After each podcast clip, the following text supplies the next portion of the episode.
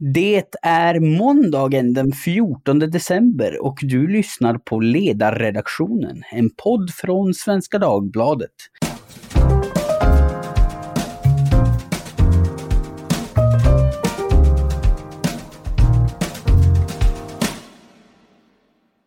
Jag heter Jesper Sandström och idag ska vi prata om det glada gäng som en gång hette Folkpartiet Liberalerna, men 2015 beslutade sig för att växla över till någonting mer kort och kärnfullt under en ny och minst sagt fantasieggande logotyp. Eh, Liberalerna heter de kort och gott nu för tiden och just för tillfället är de kanske inte så glada. Årets sista väljarbarometer från Svenska Dagbladet Sifo placerar dem på föga smickrande 3,0 procent, den lägsta noteringen någonsin under den här mätningens 50-åriga historia. Varför ser det ut så? Vad ska de ta sig till för att ändra på den saken? Vad händer om de lyckas och vad händer om de misslyckas? Med mig för att diskutera det här har jag tre kloka och i saken insatta personer. Sven Dahl, chefredaktör för Timbros nättidskrift Smedjan och tidigare chef för Liberala nyhetsbyrån samt doktor i statsvetenskap. Hej Sven! Hej! Vad roligt att vara med! Ja, roligt att ha dig med. Och Romina Pourmokhtari, ordförande för partiets ungdomsförbund, Liberala ungdomsförbundet. Hej Romina! Hallå! Eh, och sist men inte minst så har jag kallat in stöttning från vår egen tidnings nyhetsdel, den icke tyckande delen av tidningen alltså. Annie Reuterskiöld från Svenska Dagbladets nyhetsredaktion. Hej Annie! Hej! Ja, Annie, om, om vi börjar med dig. Jag, jag bjöd in dig till podden eftersom du häromdagen hade en i mitt tycke väldigt upplysande artikel i tidningen om Liberalernas läge just nu, apropå just de dystra opinionssiffrorna. Och du, du, beskriver läget i ganska dramatiska metaforer och säger att i den ena skyttegraven drömmer man om Kristersson, som i Moderaternas Ulf Kristersson alltså, och i den andra drömmer man om en mäktig vågmästarroll. Och är det vad det främst handlar om? Januariöverenskommelsens vara eller icke vara? Eller hur skulle du sammanfatta läget för någon som inte är så jättedjupt insatt i Liberalernas väl och ve? Ja men precis, eh, jag använder det här ordet skyttegravar eh, just för att eh, många av dem jag pratar med i Liberalerna använder just det ordet för att, för att beskriva stämningen just nu. Ehm, och vad det handlar om skulle jag säga är att de allra flesta har kommit till en krisinsikt att man måste komma med ett besked i regeringsfrågan. Eh, alltså vem man eh, vill eh, regera med efter nästa val. Eh, eller i alla fall hur man vill göra det. Eh, och det blir lite samma sak, eller det är i alla fall väldigt nära besläktat med hur man ska ställa sig i frågan om man ska vara kvar i januariavtalet eller inte. Ehm, mm. Så att, och då kan man väl säga att det, alltså det är ungefär två ändå två grupper som är ungefär lika stora. Det kan skifta eh, något. Men det var någon som beskrev det för mig som att eh, det är ingen direkt skillnad på eh, hur, hur, långt isär de två grupperna är eh, eller hur stora de är. Men man gräver sig djupare och djupare ner i den här skyttegraven. Mm -hmm. Okej. Okay. Och eh, Romina, du figurerar ju tydligt i just den här artikeln där du då säger så här att, att politiskt våga gå åt ett håll är viktigare just nu än att alla är nöjda och glada. Kan du utveckla lite kring det? Var, varför är just vägvalet det viktiga? Jo, nej, men jag instämmer väl lite i det Annie lyfter, att det är lite skyttegravar nu, men det är inte nödvändigtvis endast regeringsfrågan, även om det är det som kanske lockar mest uppmärksamhet utifrån just nu, såklart av, av legitima skäl. Men det främsta ligger nog ändå i att det är politiska skillnader om vad liberalism ska vara och vad Liberalerna ska vara för parti just nu. Och att det mer, mm. det är ju en skillnad som tydligt går i regeringsfrågan men också cementeras i väldigt många olika politiska frågor. Däribland vad man har för syn på migrationsfrågan, rättspolitiken, socialpolitiken och, och väldigt mycket annat. Så att jag skulle säga att det är en rätt bred fåra och bred politisk repertoar, vilket ju i grund och botten är hälsosamt. Liberalismen är en bred ideologi, men det är nog det som är liksom eh, problemet här om man säger så. Det är väl där skon klämmer. Och det jag menar är helt enkelt att det känns som att under den tiden jag har varit aktiv i Liberalerna, vilket är sedan 2013, så har det bara eskalerat det här behovet av att alla alltid ska vara nöjda i vårt parti och att man försöker inkludera alla och det är en väldigt god idé men kanske inte nödvändigtvis i ett politiskt parti. Alltså att vi försöker hålla både internt och externt, alltså väljare och interna partimedlemmar, allihopa ska vara nöjda med vägen vi går. Och då blir det politik som att ena gänget tycker religiösa friskolor är problematiska, andra sidan anser att det är en rätt att låta sina barn eh, ha en religiös prägel i sin utbildning. Och lösningen då blir att man är emot att etablera nya religiösa friskolor, vilket praktiskt taget betyder ingenting. Eh, och jag som ser mig själv som en radikal liberal blir lite provocerad av det här behovet att alltid vara liksom tjuren Ferdinand och sitta under sin kork och hålla alla glada och nöjda och vara så himla snäll och fin. För att i grund och botten så, så resulterar det i att partiet är i en sån situation vi är i nu.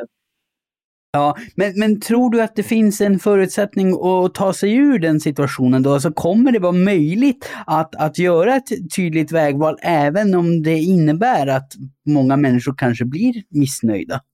Ja, det, jag tror absolut att det finns liksom ett tydligt eh, hopp för, för att vi ska ta oss ur det här på ett starkt sätt. Och det, det säger jag verkligen inte bara, utan jag ser den potentialen av jättemånga anledningar. En av de främsta är att det finns väldigt många skickliga politiker i Liberalerna. Det är en stor anledning till att jag alltid har liksom gillat vårt parti är att vi är väldigt bra på det vi gör. Och det tycker jag ändå ger mig i alla fall hopp om att vi kan ta oss ur det här. Men precis som jag säger, jag tror att det är viktigt att vi faktiskt går åt ett håll och att det kommer bli lite dålig stämning. Det kommer vara folk som lämnar med buller och bång och säkert artiklar om hur allt är åt helvete och nu är inte Liberalerna liberaler längre eller vad det är de vill kalla det.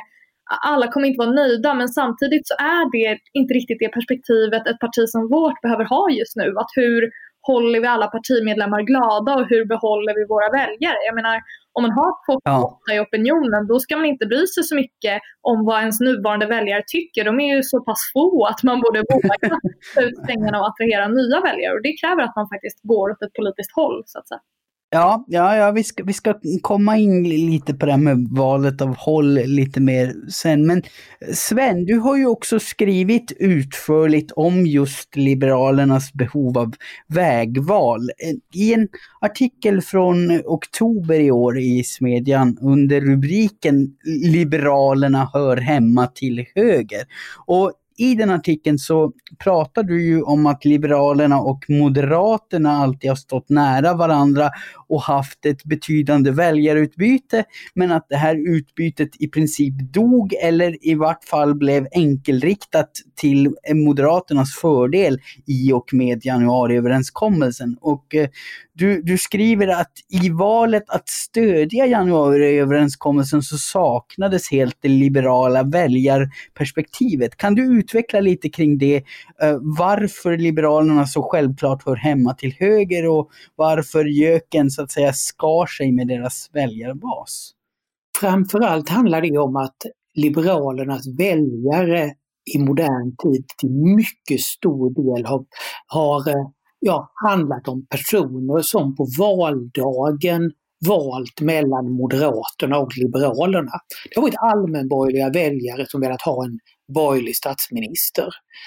Och den här gruppen, det varierar så här vilket parti man väljer mellan valen, men den har alltid varit väldigt stor. Och det här har, om, om, det här har faktiskt Liberalerna som parti organisation haft lite svårt att förhålla sig till. Utan man har gillat att markera distans till Moderaterna. Kanske helt enkelt för att man vet att det har varit huvudkonkurrenten om ungefär samma väljare. Men också på grund av någon form av ideologiskt skäl.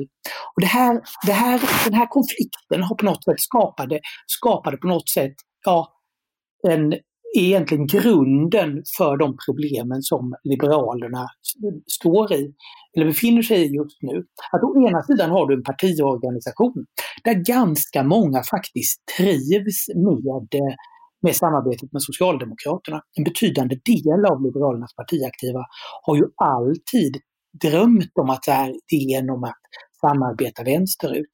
Medan så är de allra flesta som, som röstar på Liberalerna har gjort det för att man velat ha en borgerlig regering. Och genom att då inte leverera på den punkten så, ja, stängde man av det naturliga väljarflödet som alltid funnits mellan, mellan Moderaterna och Liberalerna. De allmänborgerliga väljarna har idag inget skäl att rösta på, rösta på Liberalerna. Nej, nej.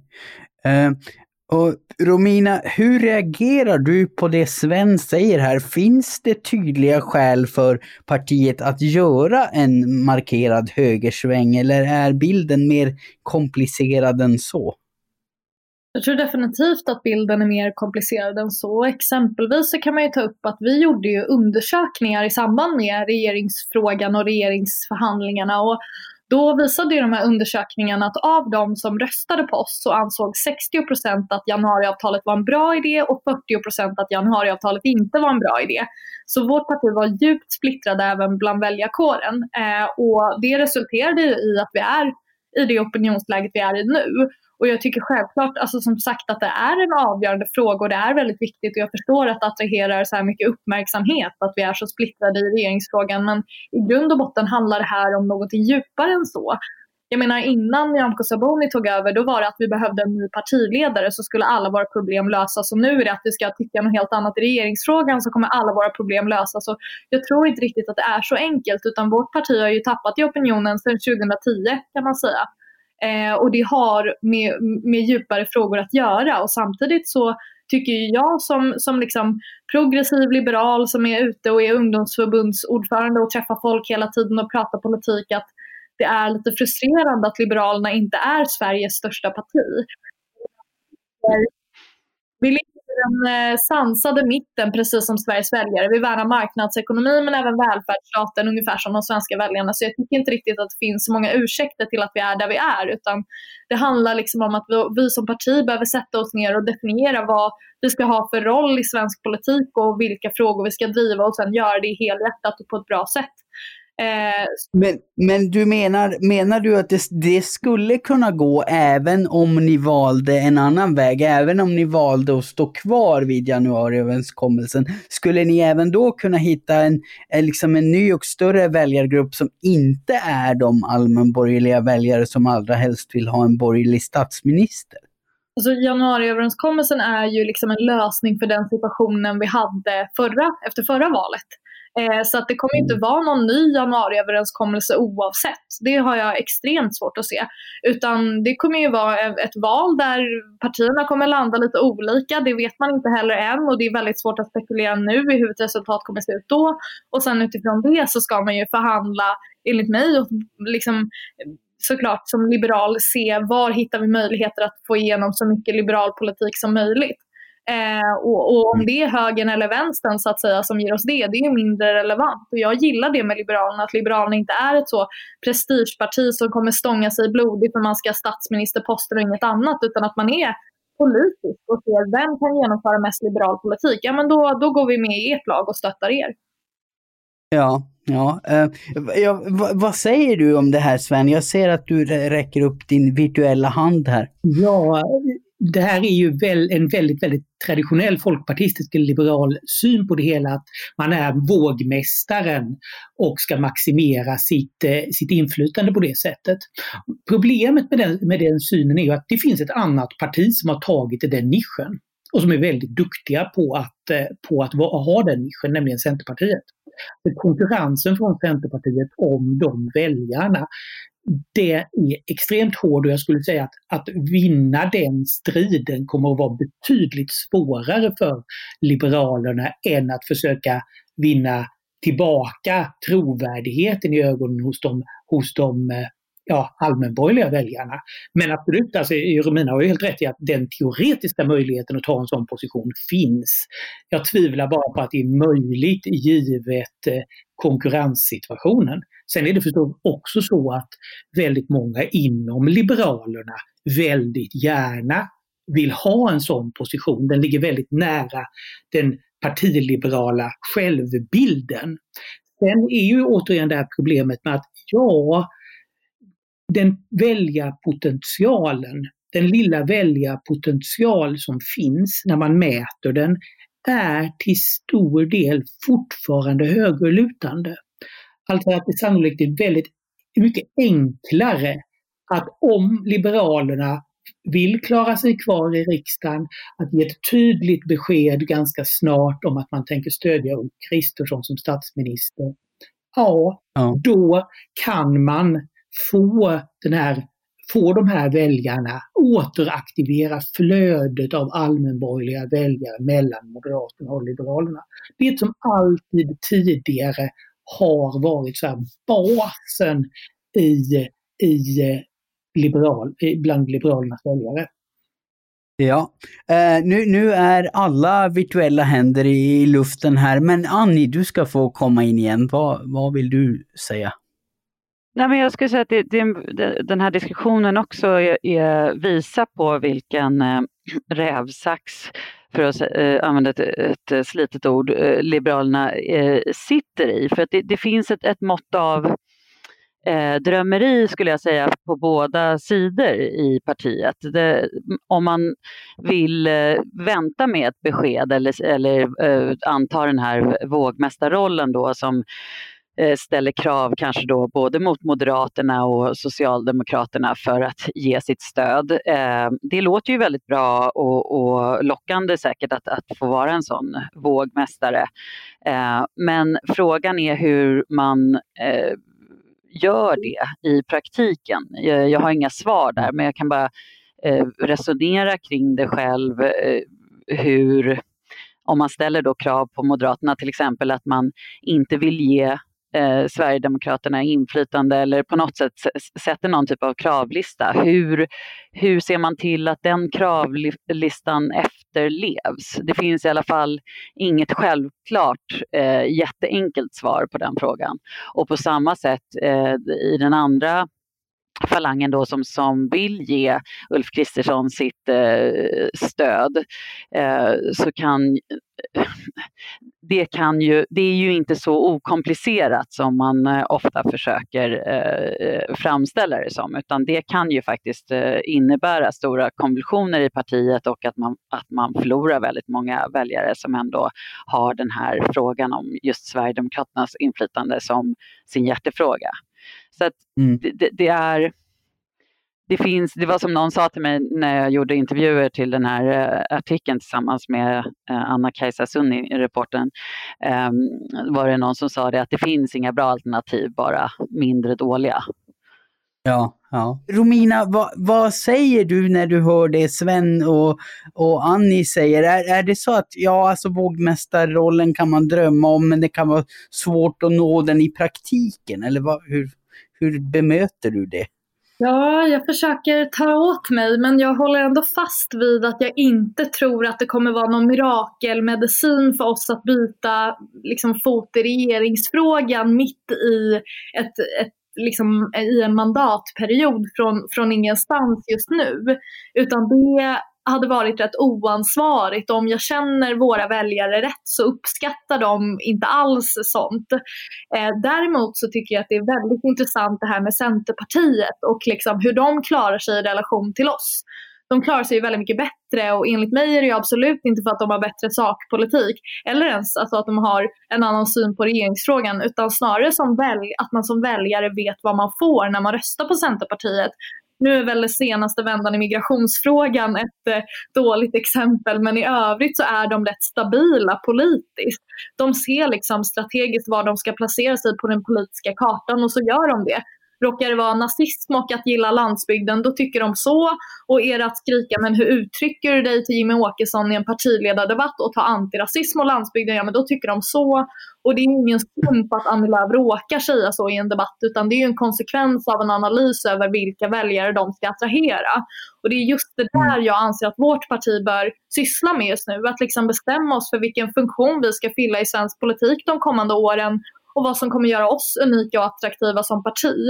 Eh, för att jag tror vi kommer fortsätta vara ett andrahandsval och ett alldeles för litet parti för min smak om vi endast bryr oss om ja, men, taktikröster från moderater som gillar oss i regeringsfrågan om vi vänder eller ja, andra olika typer av strategiska lösningar. Jag tror att det här är liksom en existensberättigande fråga snarare om vilket parti ska vi vara. Eh, och ja. tror jag att liksom, tyvärr så tror jag att i den här tiden så måste vi vara lite mer ja, men typ symbolpolitiska. Så kan vi ju internt vara sådär nördiga och reformpolitiska och driva den flitiga politiken vi gillar. Men vi behöver nog ja, men bry oss lite mer om hur vi uppfattas och göra utspel utifrån det. Ja, ja vi, ska, vi ska komma in lite mer på det. Sven, vad, jag ser att du vill säga något. Nej, jag skulle bäst säga så här att jag tror att det ligger väldigt mycket i Annis analys att det ur ett internt perspektiv inte riktigt finns något bra val här. Oavsett vilket val man fattar så kommer det att eh, vara kontroversiellt internt. Och att mm. Ja, men å andra sidan är det lite så att ja, en gång för alla måste Liberalerna bestämma sig för vad man vill vara för parti. Det är trots allt ett parti som sedan egentligen då, Lars Leijonborgs valframgångar 2002 aldrig riktigt lyckats bestämma sig för vad man ska vara. Alltså vi ska komma ihåg att väldigt mycket av det här går att spåra tillbaka till 2002. Att den valrörelsen, det som ledde till valframgångarna där, delvis aldrig accepterades internt och skapade de här konflikterna vi fortfarande ser.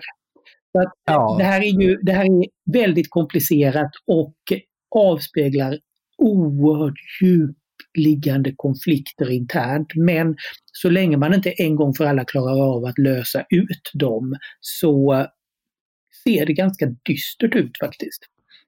Mm, precis, det, det är sånt som schismen då i migrationsfrågan exempelvis och hårdare krav på, på invandrare. Det intressanta är ju att väldigt sakpolitiskt är ju väldigt mycket av det som Lars Leijonborg argumenterade för idag helt okontroversiellt i svensk politik, mest i allmänhet. Men mm. de här konflikterna har ju skapat två läger internt som på något sätt hela tiden återskapar konflikter som på något sätt går att härleda tillbaka till då den, den valrörelsen. Eh, och ja, alla verkar väl vara överens om att eh, det behöver göras ett vägval. Man behöver komma till någon form av eh, mer konkret slutsats i de här frågorna så att väljarna vet vilket parti Liberalerna faktiskt är och vad man får om man väljer att rösta på dem. Desto mer osäkert är det vad vägvalet då till sist kommer att bli. Men Annie, du som har pratat med folk inom partiet om just det här behovet av en, ett vägval. Finns det någon slags indikation på vilket vägvalet faktiskt kommer att bli till sist? Kommer man gå mer åt vänster eller gå mer åt höger eller vad, vad tror du? Alltså min, mitt intryck är att eh, det finns eh, en eh, gemensam uppfattning att det måste ske ganska snart. Eh, mm. Även om eh, det absolut finns de som fortfarande tycker att man måste vänta till eh, i alla fall efter budgetförhandlingen med de andra januaripartierna. Men mitt intryck är att det, det finns fler och fler som känner att det är bråttom nu i och med att siffrorna fortsätter att sjunka. Mm. Eh, däremot skulle jag säga att det är svårare att sia om vilket, eh, vilket håll eh, man kommer gå. Eh, inte så mycket för att ledningen verkar ju vilja gå åt det här hållet som Sven pratar om här och, och eh, alltså, ha, någon slags borgerlig regeringssamarbete eh, efter valet. Eh, det, det som alla verkar eh, övertygade om är ju att om en borgerlig koalition skulle få en majoritet så skulle det ju inte vara, eh, då skulle inte Liberalerna ha några problem ehm, så att säga. Eh, men det här handlar ju om om man inte har det och kommer behöva samarbeta och ta stöd av Sverigedemokraterna. Mm. Så att det jag tycker är lite svårt att säga är om man kommer komma med ett tydligt besked. Jag är säker på att man mm. kommer komma med ett besked. Men om det kommer vara tydligt eller inte. Eh, jag, jag, tror att det kanske inte kommer bli så att eh, Nyamko Sabuni säger att hon vill se Ulf Kristersson som eh, statsminister. Just för att det beskedet i sig eh, har sina problem också för partiet. Bland annat det här som några röster lyfter i min artikel då, att sekunden man eh, säger att man vill ha en borgerlig regering så tror många att då Ebba Busch till exempel kommer lämna in en misstroendeförklaring mot Löfven och att man då direkt behöver välja väg, vilket i praktiken skulle ju utlösa ett nyval. Eh, och, ja, och det där vet ni eh, eh allihop eh, vad det innebär och då ha, sitter man ju där med de här låga siffrorna igen. Mm, precis, och det är ingen som vill ha nyval med så låga siffror. Men eh, Sven, vad, vad, säger du? Har du någon idé om vilket vägval partiet till sist kommer att göra? Eller kommer de på sedvanligt kluvet liberalt maner att, att försöka välja båda? Jag är bekymrad för att man kommer faktiskt att försöka göra det. Mm. Det råder inga tvivel om att partiledningen allra helst skulle vilja vara ja, en tydlig röst för en borgerlig regering. Det råder inga tvivel om det. Men som sagt, vi såg det här oerhört märkliga utspelet från så här Stockholmsdistriktet och från Uppsala-distriktet direkt efter den senaste partiledardebatten i Agenda där de går ut och så här tar heder och ära av sin partiledare på ett sätt som faktiskt fick så här kritiken mot Juholt när det begav sig inom Socialdemokraterna att framstå som ganska lågmäld och trevlig. Um, och det, det, säger någonting om hur laddad den här frågan är. Och då är frågan så här, klarar Sabuni av att ta den konflikten och säga så här, jag vill ha Ulf Kristersson som statsminister? Jag är inte säker på det. Och då är risken att det blir just den här typen av ganska, ja, intetsägande besked. Och då är mm. frågan så här, vem ska rösta på Liberalerna? Nej. Nej, precis. Det, det är lite svårt. Jag menar, jag, jag är ju gammal liberal. Jag, jag brukar lite elakt säga att när jag, när jag var ung och dum och, och liberal så, så trodde jag att en, en röst på ett parti som hette Liberalerna faktiskt skulle innebära liberal politik. Och sen växte jag upp lite grann och insåg att det inte var så, så då lämnade jag dem. Men, men så elak ska man kanske inte vara. Men, men det, är ju, det är ju ett reellt problem, eh, skämt åsido. Det här att Ja, om, om inte Liberalerna själva vet vad de vill, hur ska då väljarna veta det tillräckligt för att tycka att de är värda att lägga en röst på? Men, men Romina, eh, du då, har du någon spaning, eh, du, du som ändå är mm, av oss mest eh, innästlad i partiet, om vilket vägvalet faktiskt kommer att bli? Alltså i grund och botten så tycker jag inte man ska krångla till det särskilt mycket mer än så att nu har vi valt Nyamko Sabuni som partiledare och det med ett tydligt stöd från partimedlemmar. Och då borde Nyamko Sabuni och partiledningen bestämma sig för vad de tycker och sen driva det in i kaklet inte bryr sig särskilt mycket om att hålla alla nöjda utan faktiskt säga rakt upp och ner vad är det de tycker. Och klarar de av det som partiledning då kommer det gå bra och då kommer vi få röster från väljare som håller med om det. Och kommer det inte gå bra, ja men då avsätter man väl den partiledaren och den partiledningen och så går man vidare. Och det är så politik i grund och botten funkar det skadliga här tror jag är, ja, men som Sven och Annie båda tar upp, att det här, de här försöken till att hålla alla nöjda och inte riktigt svara på frågorna, de är förödande. Eh, och det finns ett tydligt svar på vad liberalism är och jag håller verkligen inte med om att, att vara liberal är att vara kluven. Eh, jag är i alla fall inte särskilt kluven. Jag vet vad jag tycker och jag har inga problem med att svara ja eller nej på frågor eller vara radikal som politiker. Och jag tycker man kan önska det av mitt parti också så jag hoppas väl att de blir lite mer som ungdomsförbundet och vågar ta ställning och gå åt ett håll. Även Sabuni, ja. att hon känner trygghet i att hon är vald som partiledare nu och med det har hon mandat att driva den politiken hon önskar att driva. Ja, ja vi, vi, får, vi får se hur det går. Eh, vi, jag, jag ser fram emot att se om det faktiskt blir så att, att de gör ett vägval, men jag eh, räds väl lite samma saker som Sven, att det kan bli väldigt kluvet och liksom pysa ut i, i sanden lite grann. Men jag, jag har full förståelse för att det inte är vad du önskar och jag hoppas eh, att du får gehör för din linje. Men om, om vi då ska vara ytterligare lite mer spekulativa, vad händer i det fall Liberalerna blir kvar på de här väldigt låga nivåerna och faktiskt trillar ur riksdagen? Hur skulle det påverka svensk politik? Var skulle väljarna gå? Skulle det på något vis påverka hur andra partier väljer att profilera sig? Den som känner sig mest hugad att svara här får gärna hugga så får ni andra svara sen i tur och ordning. Ja, jag kan väl börja då med, och vi har ju, eh, Sven tog upp Centerpartiet här lite grann och det är någonting som flera som jag har intervjuat också har tagit upp, att det finns ju eh, också en eh, rädsla för att eh, Centern, eh, även om man stannar i riksdagen, men eh, om man då skulle gå till det, eh, det borgerliga blocket igen, eller vad man ska säga, att Centern skulle få hela den här mittenpositionen då och att man mm. eh, skulle tappa väljare ditåt. Och det är väl ingen ehm, eh, jättevild eh, chansning att eh, många skulle gå till Centerpartiet, men även till eh, Moderaterna såklart. Det är väl de två partier som skulle eh, ja, eh, fiska upp eh, liberala väljare.